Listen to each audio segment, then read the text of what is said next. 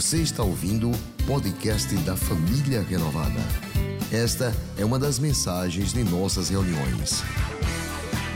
Se você não quer perder nada sobre o que acontece por aqui, siga @iprenovada nas redes sociais. Mais uma noite da vitória e hoje eu tenho certeza que Deus tem uma palavra para os nossos corações. Eu quero muito que você esteja em espírito de oração enquanto eu estiver pregando esta mensagem. Também quero pedir que você compartilhe esta mensagem com outras pessoas, forneça esse endereço do YouTube. Vamos, vamos levar a mensagem do Evangelho para o maior número de pessoas.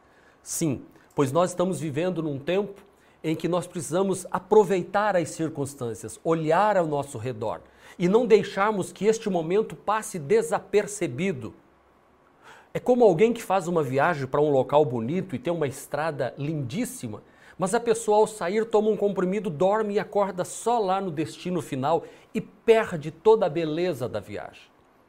Eu quero ser um homem de Deus que esteja atento a tudo que acontece ao meu redor, porque a Bíblia Sagrada diz que em tudo existe um propósito debaixo dos céus.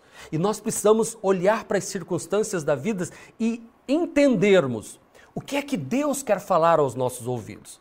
Nós precisamos ter olhos ungidos para que possamos ver o que está acontecendo e o que está por vir também. Não é uma visão apenas local, mas uma visão global. Não é uma visão apenas de um instante, mas uma visão mais além, uma visão do futuro. E se nós queremos aproveitar este momento, nós precisamos pedir que os nossos ouvidos estejam abertos para ouvir o que Deus tem para dizer e os nossos olhos abertos para vermos o que está acontecendo e tirarmos lições para a nossa vida. Todos os que eh, estudam acerca do comportamento humano estão dizendo que o mundo não será mais o mesmo. Alguns dizem os, o mundo e as pessoas perderam o controle de tudo, como se tivesse o controle de alguma coisa. Então nós temos que olhar para o futuro e vermos como igreja do Senhor Jesus, em especial, o que é que Deus quer falar conosco? Porque eu não consigo entender, eu não consigo aceitar, vou colocar desta forma, de que Deus está alheio a tudo que está acontecendo. Os olhos de Deus estão voltados para nós. Aliás, eu vou citar alguns versículos durante esta mensagem que vão confirmar o que eu estou falando. E é por isso que eu quero estar atento para as armadilhas que a vida pode nos armar armadilhas que muitas vezes estão postas e nós estamos indo para o laço do passarinheiro sem percebermos, como inocentes, como desavisados, como aquele que não tem noção do perigo que lhe cerca. Existem armadilhas que a vida coloca para nós. E é sobre isso que eu quero falar nesta noite de hoje. E eu quero tomar por base Daniel, capítulo de número 5, onde diz que certa vez o rei Beltesazar havia dado um grande banquete para mil dos seus nobres. E eles beberam muito, muito vinho naquela noite. Enquanto Belsazar bebia o vinho, ele deu ordens para que trouxessem as taças de ouro e de prata que o seu predecessor, o seu pai, Nabucodonosor, tinha tomado do templo de Jerusalém. Para que os reis e os seus nobres, as suas mulheres, e preste atenção, as suas concubinas, bebessem nas taças. Mas enquanto eles bebiam o vinho e louvavam ao Deus de ouro, de prata, de bronze, de ferro, de madeira e de pedra, mas diz que de repente apareceram dedos de uma mão humana e começaram a escrever no reboco da parede, da parte mais iluminada do palácio, no, no local onde todos tinham os olhos voltados, o local mais iluminado, mais importante. Ali um dedo de uma mão humana começa a escrever e o rei observou a mão enquanto ela escrevia e, e o seu, seu rosto ficou pálido e ele ficou tão assustado que os seus joelhos começaram a bater e as suas pernas começaram a vacilar. O versículo 7 diz que aos gritos o rei mandou chamar os encantadores, os astrólogos, os adivinhos e disse a esses sábios da Babilônia: Todos os sábios do rei vieram, mas não conseguiram ler a inscrição nem dizer ao rei o seu significado. Diante disso, o rei Nabucodonosor ficou ainda mais aterrorizado e o seu rosto ainda mais pálido, e os seus nobres estavam todos alarmados com o que estava acontecendo. E a rainha, tendo ouvido os gritos do rei e dos seus nobres, ela entrou na sala do banquete e disse: Olha, existe um homem em teu reino que possui o espírito dos santos deuses. O verso 12 diz: Verificou-se que este homem, Daniel, a quem o rei dera o nome de Belsazar, tinha inteligência extraordinária e também a capacidade de interpretar sonhos e resolver enigmas e mistérios. E assim Daniel foi levado à presença do rei. Então Daniel respondeu ao rei: Rei, podes guardar os teus presentes para ti mesmo e dar as tuas recompensas a, a algum outro. No entanto, eu lerei a inscrição para o rei e lhe direi o seu significado. Ó rei, foi a Nabucodonosor, teu predecessor, que o Deus Altíssimo deu soberania, grandeza glória e majestade. Mas quando seu coração se tornou arrogante e endurecido por causa do orgulho, ele foi deposto de seu trono real e despojado da sua glória. Foi expulso do meio dos homens e a sua mente ficou como a de um animal. Ele passou a viver com os jumentos selvagens e a comer capim com os bois, e o seu corpo se molhava com o orvalho do céu, até reconhecer que o Deus Altíssimo domina sobre os reinos dos homens e coloca no poder a quem ele quer. Mas tu, Beltzazar, seu sucessor, não te humilhaste. Embora soubesse de tudo isso, pelo contrário, tu te exaltaste acima do Senhor dos céus e mandastes trazer as taças do templo do Senhor para que nela bebessem tu, os teus nobres as tuas mulheres e as tuas concubinas. Louvaste os deuses de prata, de ouro, de bronze, de ferro, de madeira e de pedra, que não podem ver, nem ouvir, nem entender, mas não glorificastes o Deus que sustenta em suas mãos a, a tua vida e todos os teus caminhos. Por isso, Beltzazar, ele enviou a mão que escreveu as palavras da inscrição esta é a inscrição que foi feita. Mene, mene, tekel, parzim. Este é o significado dessas palavras. Mene, Deus contou os dias do teu reinado e determinou o seu fim. Tekel, foste pesado na balança e achado em falta. Pérez, teu reino foi dividido e entregue aos medos e persas. Naquela mesma noite, Beltzazar rei dos babilônios, foi morto. Eu quero orar com você nesta hora. Pai, em nome de Jesus. Estamos diante de uma palavra tão desafiadora, Senhor, que nos traz um alerta para estarmos atentos à tua voz, aos sinais do Senhor para a nossa vida. E eu tenho certeza que estamos vivendo dias em que o Senhor quer falar com a sua igreja, com o seu povo. Portanto, fala ao meu coração fala ao coração daqueles que acompanham esta mensagem. Não importa o tempo que eles assistirão, ouvirão esta palavra, que a mesma unção que repousa neste dia, neste momento, aqui, neste estúdio, alcance as pessoas que haverão de acompanhar esta transmissão. Assim eu oro e te peço em nome de Jesus, fala aos nossos corações, pois eu me esvazio de mim mesmo e peço a tua misericórdia. Fala-nos, Senhor, queremos ouvir tua voz. Em nome de Jesus é que eu oro. Amém, amém, amém.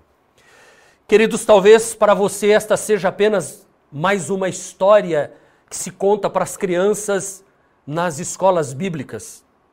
Mas para mim,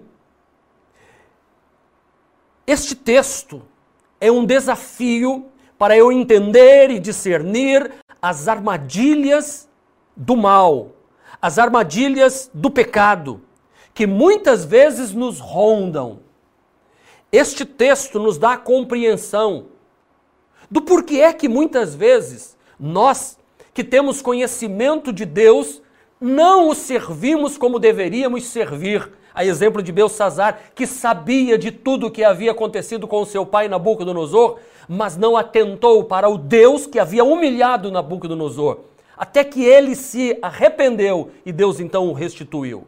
Deus está cobrando de Beltesazar aquilo que ele tinha conhecimento.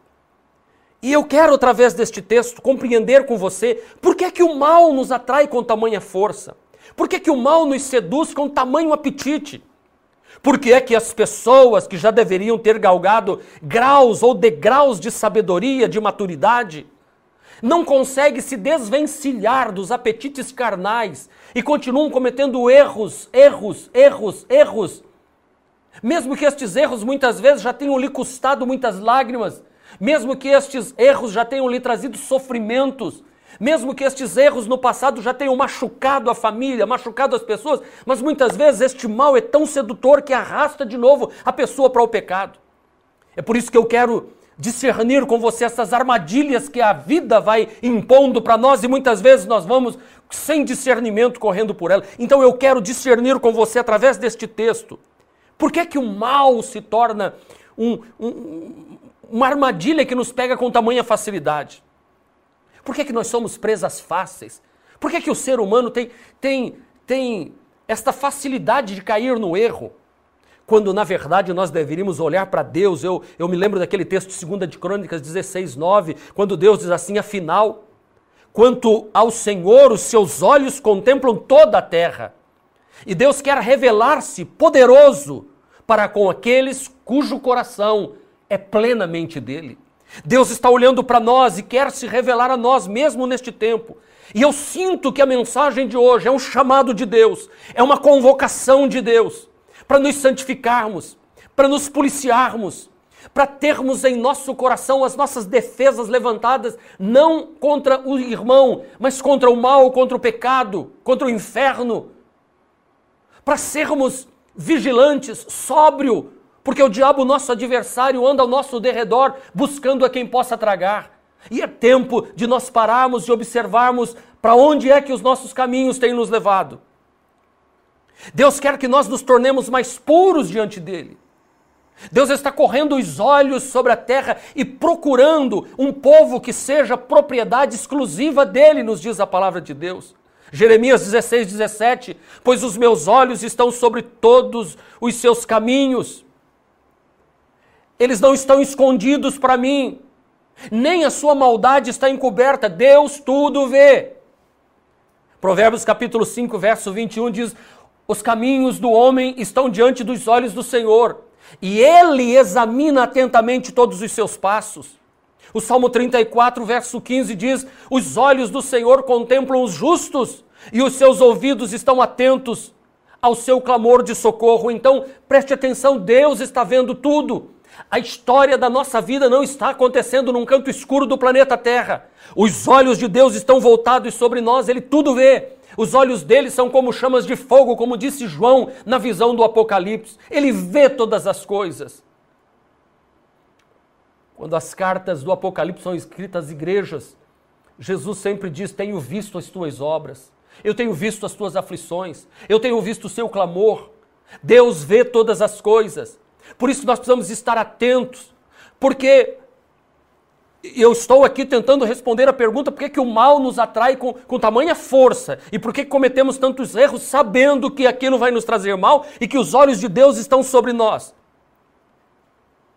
A morte de Belsazar pode nos trazer alguma luz. A vida deste homem pode iluminar para que nós possamos olhar para o mal e para o pecado e não sermos vencidos por eles que o mal e o pecado não tenham domínio sobre nós, que sejamos vigilantes, com olhos iluminados, com o coração voltado para Deus, com ouvidos bem abertos, atento a tudo que está acontecendo ao nosso redor, porque deixa eu lhe dizer algo, meu querido irmão. A igreja e o mundo nunca mais será o mesmo. Isto é fato. Nós precisamos então saber para onde é que o Espírito do Senhor vai nos inclinar e vai nos levar. Eu quero ser a geração deste tempo do fim. Eu não quero ser daqueles que, por se multiplicar a iniquidade, o amor se esfriou. E muitos estão permitindo que se esfrie, porque não tem um ajuntamento, não tem a igreja, não tem a música, não tem o calor humano, não tem o companheirismo, não tem o pastor perto. Mas deixa eu lhe dizer: Deus continua aí bem presente na sua vida. Você pode continuar sendo fiel, mesmo online, à distância. E, e posso lhe dizer, a igreja perseguida nos países perseguidos, eles continuaram adorando a Deus e continuam adorando a Deus, mesmo escondido em cavernas, escondido em porões, escondidos, ainda que podendo ser presos e mortos por causa da oração do nome de Jesus, ainda não estamos sendo impedidos. Nós temos transmissões, nós temos a internet, nós temos as lives, nós temos tudo ao nosso dispor, mas muitos parece que estão esquecendo. E a primeira armadilha da vida é nós não discernirmos o tempo que nós estamos vivendo. Beltzazar caiu nesta armadilha. Ele não discerniu o tempo, a hora que ele estava vi vivendo.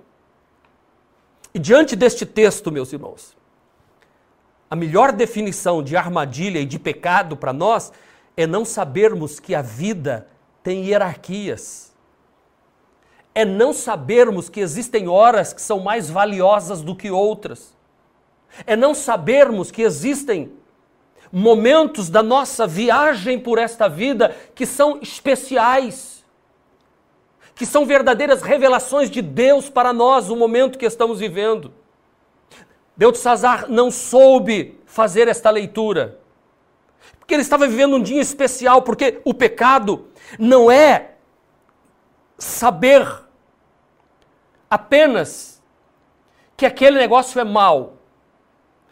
Pecado é você não perceber o momento da sua vida e que aquele momento pode destruir você totalmente. Porque, olha, preste atenção, Beltzazar está a algumas horas da sua morte. Ele está a algumas horas de fechar os olhos e nunca mais se abrir. Ele está algumas horas de beber a última taça de vinho ou de qualquer outra bebida que existia ali. Ele está às últimas horas de beijar suas mulheres e concubinas. Porque Beltzazar está envolvido, embriagado, ele está com mulheres numa, perdoe a expressão, numa orgia e bebedeira no palácio.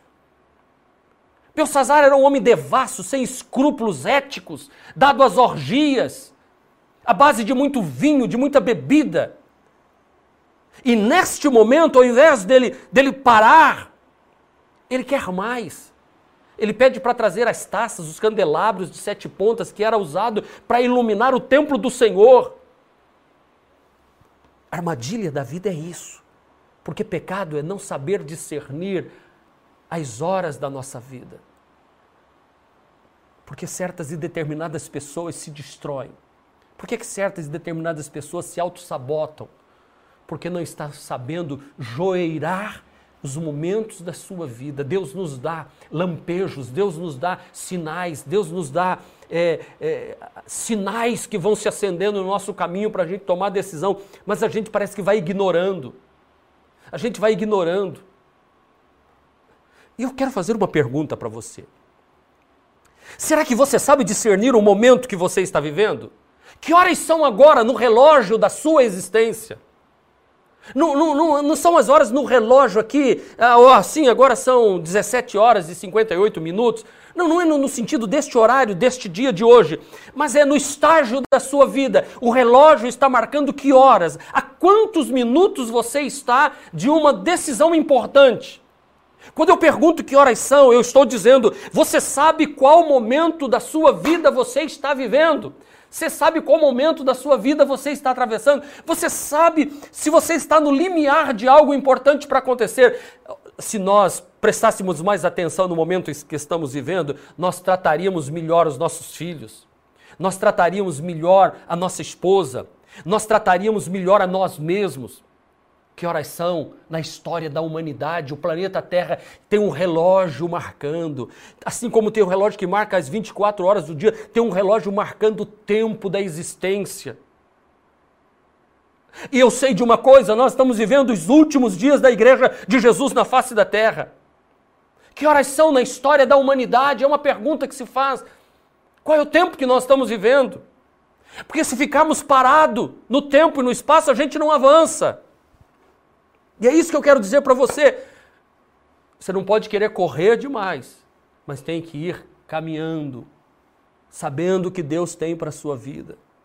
Que horas são? Quais dias eu ainda tenho para viver? As pessoas se destroem porque não estão sabendo perceber o momento como Beltzazar. Estão alheias, estão vivendo apenas o carpe diem. Ah, eu quero viver o momento. E outros dizem, é um momento como outro qualquer. Já já isso tudo passa. Sim, passa, mas o que, é que nós vamos aprender? Pode ser que hoje seja o limiar na história da nossa existência. E nós não estamos tendo a menor ideia como Beltzazar é de Pedro e eu preguei no domingo. Se você não, não assistiu esta mensagem, o culto de domingo, vá no YouTube, procure a nossa celebração de domingo das 10 ou 18 horas. Eu ministrei em 1 de Pedro, capítulo 3. E eu iniciei no versículo 13, mas hoje eu quero ler o 11 e o 12 para você. Olha que diz Pedro: Afaste-se do mal e faça o bem, busque a paz com perseverança, porque os olhos do Senhor estão sobre os justos e os seus ouvidos estão atentos à oração, mas o rosto do Senhor volta-se contra os que praticam o mal. Os olhos do Senhor voltam-se para os que praticam o mal, mas o Senhor está atento às nossas orações. Então, se eu soubesse verdadeiramente o momento que eu estou vivendo, eu teria uma maneira diferente se observar o que eu estou vivendo, a maneira como já existe tratar o filho, a esposa, a igreja, o dinheiro, Quantas pessoas estão tão apegadas às coisas, se desligando de Deus? Olha, Jesus disse em Lucas 12: Jesus contou que a herdade de um homem rico tinha produzido em abundância e ele arrazoava consigo, dizendo: Que farei? Não tenho onde recolher os meus frutos. Eu derrubarei os meus celeiros, edificarei outros e ali recolherei todas as minhas novidades e os meus bens e direi à minha alma: Alma, tens em depósito muitos bens para muitos anos, descansa, come, bebe e folga. O versículo 20 diz assim: mas Deus lhe disse: Louco, esta noite te pedirão a tua alma, e o que tens preparado para quem será? Assim é aquele que para si ajunta tesouros e não é rico para com Deus. Querido, foi isso que aconteceu com o Beltzazar. Ele está rico, ele está poderoso, cheio de ouro, cheio de dinheiro, podendo oferecer tudo para todo mundo, mas o que aconteceu? Louco, Beltzazar, esta noite vão pedir a tua alma, e o que, que você está fazendo? Você não sabe o momento que você está vivendo. Assim somos nós. Tem um ditado que diz assim: viva cada dia como se fosse o último. um dia você acerta. Viva cada dia como se fosse o último. Um dia você acerta, porque todos nós vamos ter o último dia da nossa vida. Os últimos suspiros, as últimas imagens, os últimos sons, os últimos abraços. Nós todos vamos passar pelos últimos minutos da nossa vida e nós não sabemos como. E Beltzazar está a minutos de morrer e está se embriagando, ele está com prostituta, ele está indo mais fundo no pecado, ele está mergulhando no erro, no fracasso, ele está agora querendo trazer os, os utensílios que seu pai Nabucodonosor trouxe de Jerusalém para Babilônia, ele quer agora misturar tudo. Querido, pode ser mais tarde do que você possa imaginar. Eu perdi um amigo quando eu tinha 16 anos, ele devia ter uns 15 anos, o nome dele era Makoto. E nós servíamos a Deus juntos na igreja. E um dia ele me ligou e disse: Ó, oh, vou passar na sua casa para nós irmos para a igreja. Eu falei: tá bom, passa por aqui então, nós vamos de bicicleta. E alguns dias antes nós tínhamos saído com aquelas bicicletas de corrida, de marcha, e eu falei, ó oh, Makoto, o freio da sua bicicleta, bicicleta tá, tá meio ruim, viu? É, tá, vou mandar arrumar. E aquele dia eu fiquei esperando o Makoto em casa e ele não chegava, eu disse, poxa, então eu vou lá para a igreja, deixa eu telefonar. Makoto tá aí, a irmã dele, Solange, disse, não Marquinhos, ele, ele já saiu daqui, não chegou na sua casa, não. Horas depois estávamos recebendo a notícia que um caminhão havia atropelado ele próximo da minha casa. E aquele menino de 15 anos havia morrido tragicamente. Makoto não sabia que aquele era o último dia da vida dele. E muitos de nós estamos assim.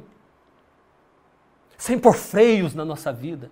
Estamos deixando nos levar pela velocidade das coisas que estão acontecendo, das informações, e não paramos para observar que Deus está dizendo: ei, ei, ei, Preste atenção, porque neste momento que prego esta mensagem, pode ser, e eu não quero ser dramático, mas eu preciso dizer a verdade, pode ser a última mensagem que eu prego, a última mensagem que você ouve, pode ser. Que horas são na sua existência? Responda para você mesmo. Se você soubesse que horas são, nós teríamos atitudes diferentes.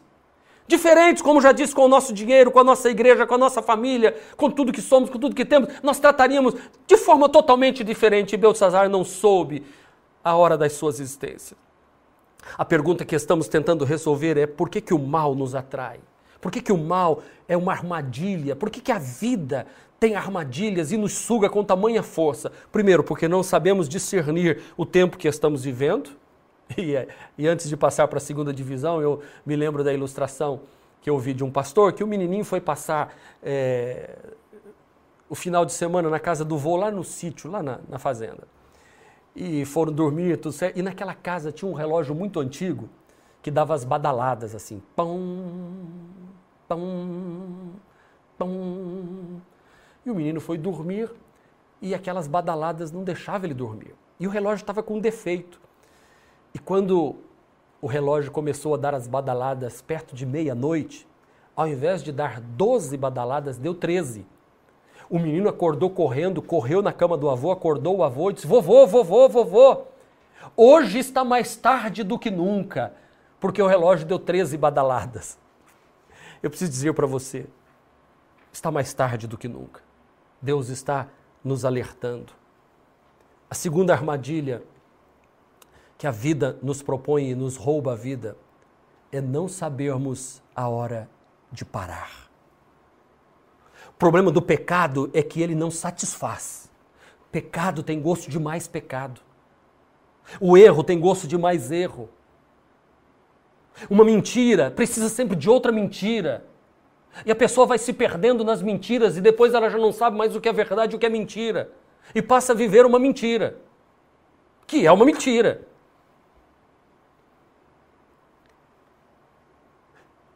Tem que saber a hora de parar. Ei! Deus quer dizer para nós: para! Um vírus fez todo mundo parar, está todo mundo refletindo. E eu, você, nós precisamos parar e refletir. E dizer assim: peraí, eu preciso parar com algumas coisas. Porque o juízo de Deus, meus irmãos, estava sendo tão pesado sobre Belsazar. Porque o Belsazar não está contente apenas em beber. Ele não está contente apenas em ter mulheres. Ele não está contente apenas em ter concubinas. Ele não está contente apenas em fazer um, um jantar para mil dos seus nobres do seu palácio. Mas foi perdendo a graça, foi perdendo a graça e precisava de mais, sabe? É como uma droga. O pecado é uma droga que se vai viciando e mais, mais, mais, mais. E é por isso que nós estamos vendo tanta coisa acontecer. E aí o Beltesazar faz o quê? Ele diz assim: vamos, vamos fazer um negócio agora, o quê? Rapaz, tem uns utensílios sagrados do povo de Israel, do templo desse tal de Deus vivo. Vamos buscar. Eu vou beber nas taças sagradas. Traz o candelabro do templo que foi trazido de Jerusalém. Vamos acender, apagar as luzes e nós vamos aqui zombar. Nós vamos fazer uma maior farra aqui dentro. Vamos beber. Nós vamos fazer. Ele não sabe parar. Salmo 42, verso 7, Davi diz: Um abismo chama outro abismo. E esse é o problema do pecado: é que ninguém consegue parar de pecar. Sempre quer mais. Beltzazar não sabia que horas eram na sua existência e não sabia também a hora de dizer: chega, basta. O pecado é uma, uma decadência que vai arrastando para níveis cada vez mais sórdidos, cada vez mais baixos, cada vez mais horríveis. O pecado, a pessoa vai perdendo noção e aí vai surgindo todo tipo de roubalheira. E aí vai surgindo coisas que você fala assim: é impossível que alguém em sã consciência possa querer se locupletar em cima da desgraça e da morte dos outros. E é por isso que Romanos 6, 23 diz que salário é pecado.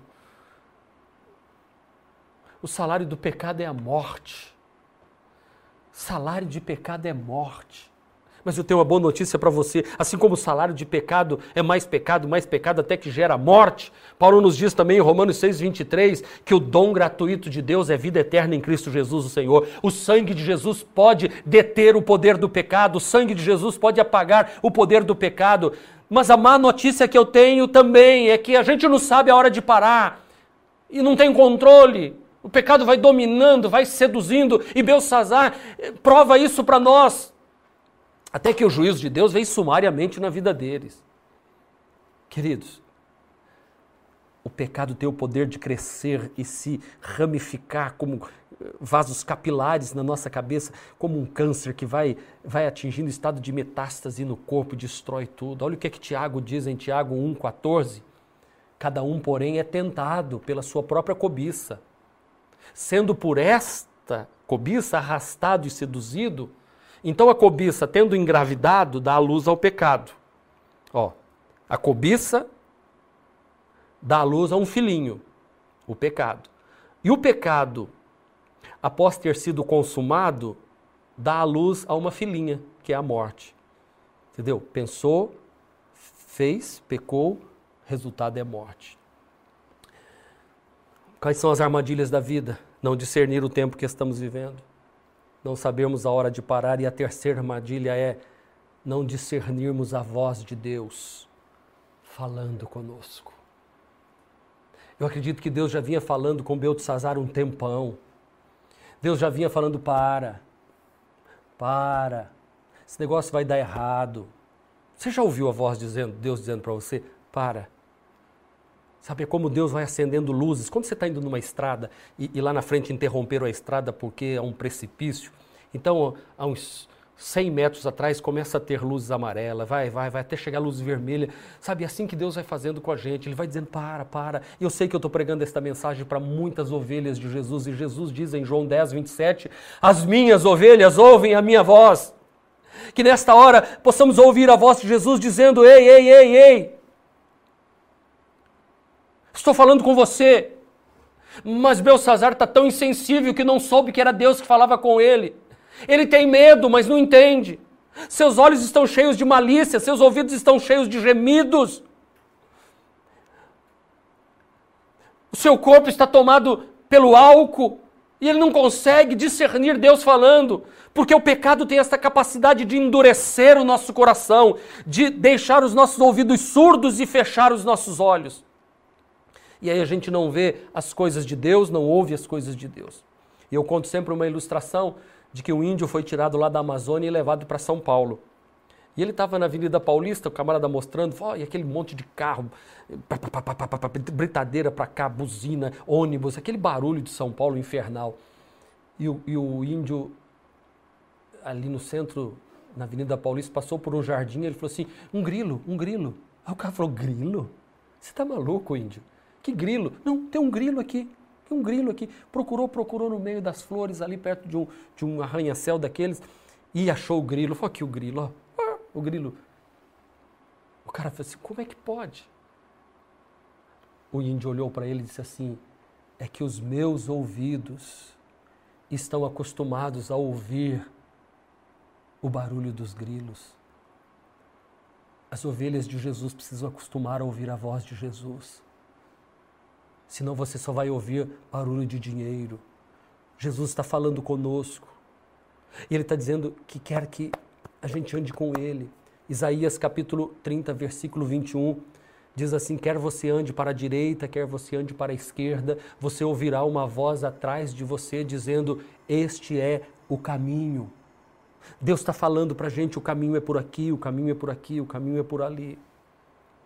E alguns chegam para mim e dizem, pastor, como é que o senhor ouve Deus falar? Eu não consigo ouvir Deus falar. Ah, meu amigo, eu prego aqui na igreja várias vezes, ministros, a gente não perde tempo dando cursos, cursos, e agora através de live, daqui a pouco tem uma live, e a gente está pregando, mas pessoas dizem, não consigo ouvir Deus, não é que você não consegue, é que seus ouvidos estão cheios de outras coisas, que você não dá atenção à voz de Deus.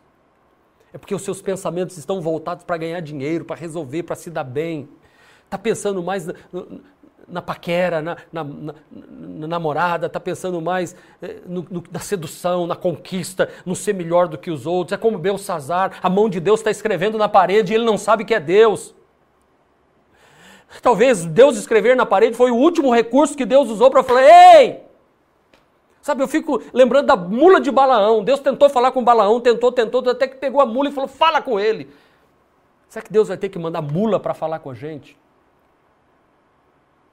Vamos discernir Deus falando conosco neste tempo, gente. Ei, família renovada, povo de Deus. Deus está falando conosco, é hora de nós levantarmos os nossos valores, é, é tempo de nós administrarmos tudo que nós temos. Porque eu conheço muita gente que, que diz que ora e lê a Bíblia e Deus não fala. Fala sim, querido. Põe teu coração. Jeremias, quem disse em Jeremias 29, 13: Buscar-me-eis e me achareis quando me buscardes com todo o vosso coração. Tem que desejar ardentemente. E eu quero saber dizer que horas são na existência da minha vida. Eu quero saber dizer a hora de parar para muitas coisas que a gente vai permitindo. E eu quero saber discernir a voz de Deus falando comigo. Jesus deixou claro em João 8,47: aquele que pertence a Deus ouve o que Deus diz. Vocês não ouvem porque não pertencem a Deus. É dura esta palavra. Se você quer isto para a sua vida, eu quero orar por você hoje. A Bíblia Sagrada diz que felizes são aqueles que ouvem a palavra de Deus e lhe obedecem. Jesus disse isso em Lucas 11, 28. As coisas de Deus, queridos, são preciosas. Nós precisamos valorizar o que Deus tem, não vamos baratear a salvação. E Jesus disse em Mateus 7, 24: Portanto, quem ouve estas minhas palavras e as pratica é como um homem prudente que construiu sua casa sobre a rocha. E caiu a chuva, transbordaram os rios, sopraram os ventos e deram contra aquela casa. Aleluia. Ela não caiu porque tinha sido alicerçada sobre uma rocha. Assim é todo aquele que ouve e pratica a palavra de Deus. Eu quero dizer para você: receba esta palavra como um tesouro de Deus para o meu e o seu coração. E não se implora para ninguém receber um tesouro. Se você não quiser ouvir esta mensagem e rejeitá-la, é um problema seu. Mas eu estou aqui como profeta de Deus dizendo para você: se atente para o tempo que nós estamos vivendo. Eu quero orar por você que quer entregar sua vida para Jesus hoje, que quer confessar Jesus Cristo como seu único e suficiente Salvador. Hoje você pode abrir seu coração e dizer: Eu ouvi a voz de Deus falando comigo. E eu sei que Deus está me dando uma oportunidade neste tempo do Covid-19 para eu me achegar a Ele. Eu quero hoje dizer: chega. Chega desses caminhos errados que estão querendo me destruir. Chega do pecado encoberto. Eu vou dizer hoje: eu não quero pecar. E amanhã eu viverei mais um dia dizendo: eu quero fugir do pecado. Eu quero vencer a minha carne eu quero andar em espírito. Que hoje você possa dizer: Eu quero ouvir a voz de Deus falando ao meu coração. E quando Deus falar uma vez, eu possa ouvir duas, pois o poder pertence a Deus. Se você está confessando Jesus como Salvador, deixe uma mensagem no nosso chat. Entre em contato conosco pelos telefones que aparecem aqui nesta transmissão. E livre-se das armadilhas da vida porque Jesus está voltando para buscar os seus.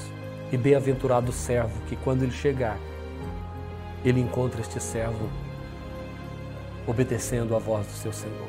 Que sejamos como as virgens prudentes que tinham reserva de azeite. Nós estamos usando de azeite que brilha nossa luz neste tempo de trevas no mundo. E continuemos servindo a Deus independente das circunstâncias. Vamos orar. Meu Deus, meu Pai Tu és Senhor dos céus e da terra. Os teus olhos estão voltados para cada um dos teus filhos. Os teus ouvidos atentos à nossa oração. E tua boca fala e nossos ouvidos precisam estar abertos para ouvir tua voz. Então eu peço em nome de Jesus, salva agora esta família. Talvez este que está vivendo os últimos dias da sua existência na terra. Não sabemos aqui, hora estamos, mas sabemos que o Senhor vem e já chegou a hora em que os verdadeiros adoradores devem adorar o Pai em espírito e em verdade. Mesmo que a perseguição aumente, nós continuaremos ligados no Senhor. Abençoa o homem e a mulher que possa ser uma nova criatura a partir de hoje. O Espírito Santo os guie numa nova vida, no novo tempo. Assim oramos em nome de Jesus. Amém. Amém. Graças a Deus. Que Deus abençoe a sua vida de forma especial e que este mês deste ano de 2020 fique marcado como mês de um avivamento sobre a Igreja de Jesus em toda a face da terra. Que Deus te abençoe. Este foi mais um podcast da Igreja Presbiteriana Renovada de Aracaju. Favorite e compartilhe essa mensagem com outras pessoas.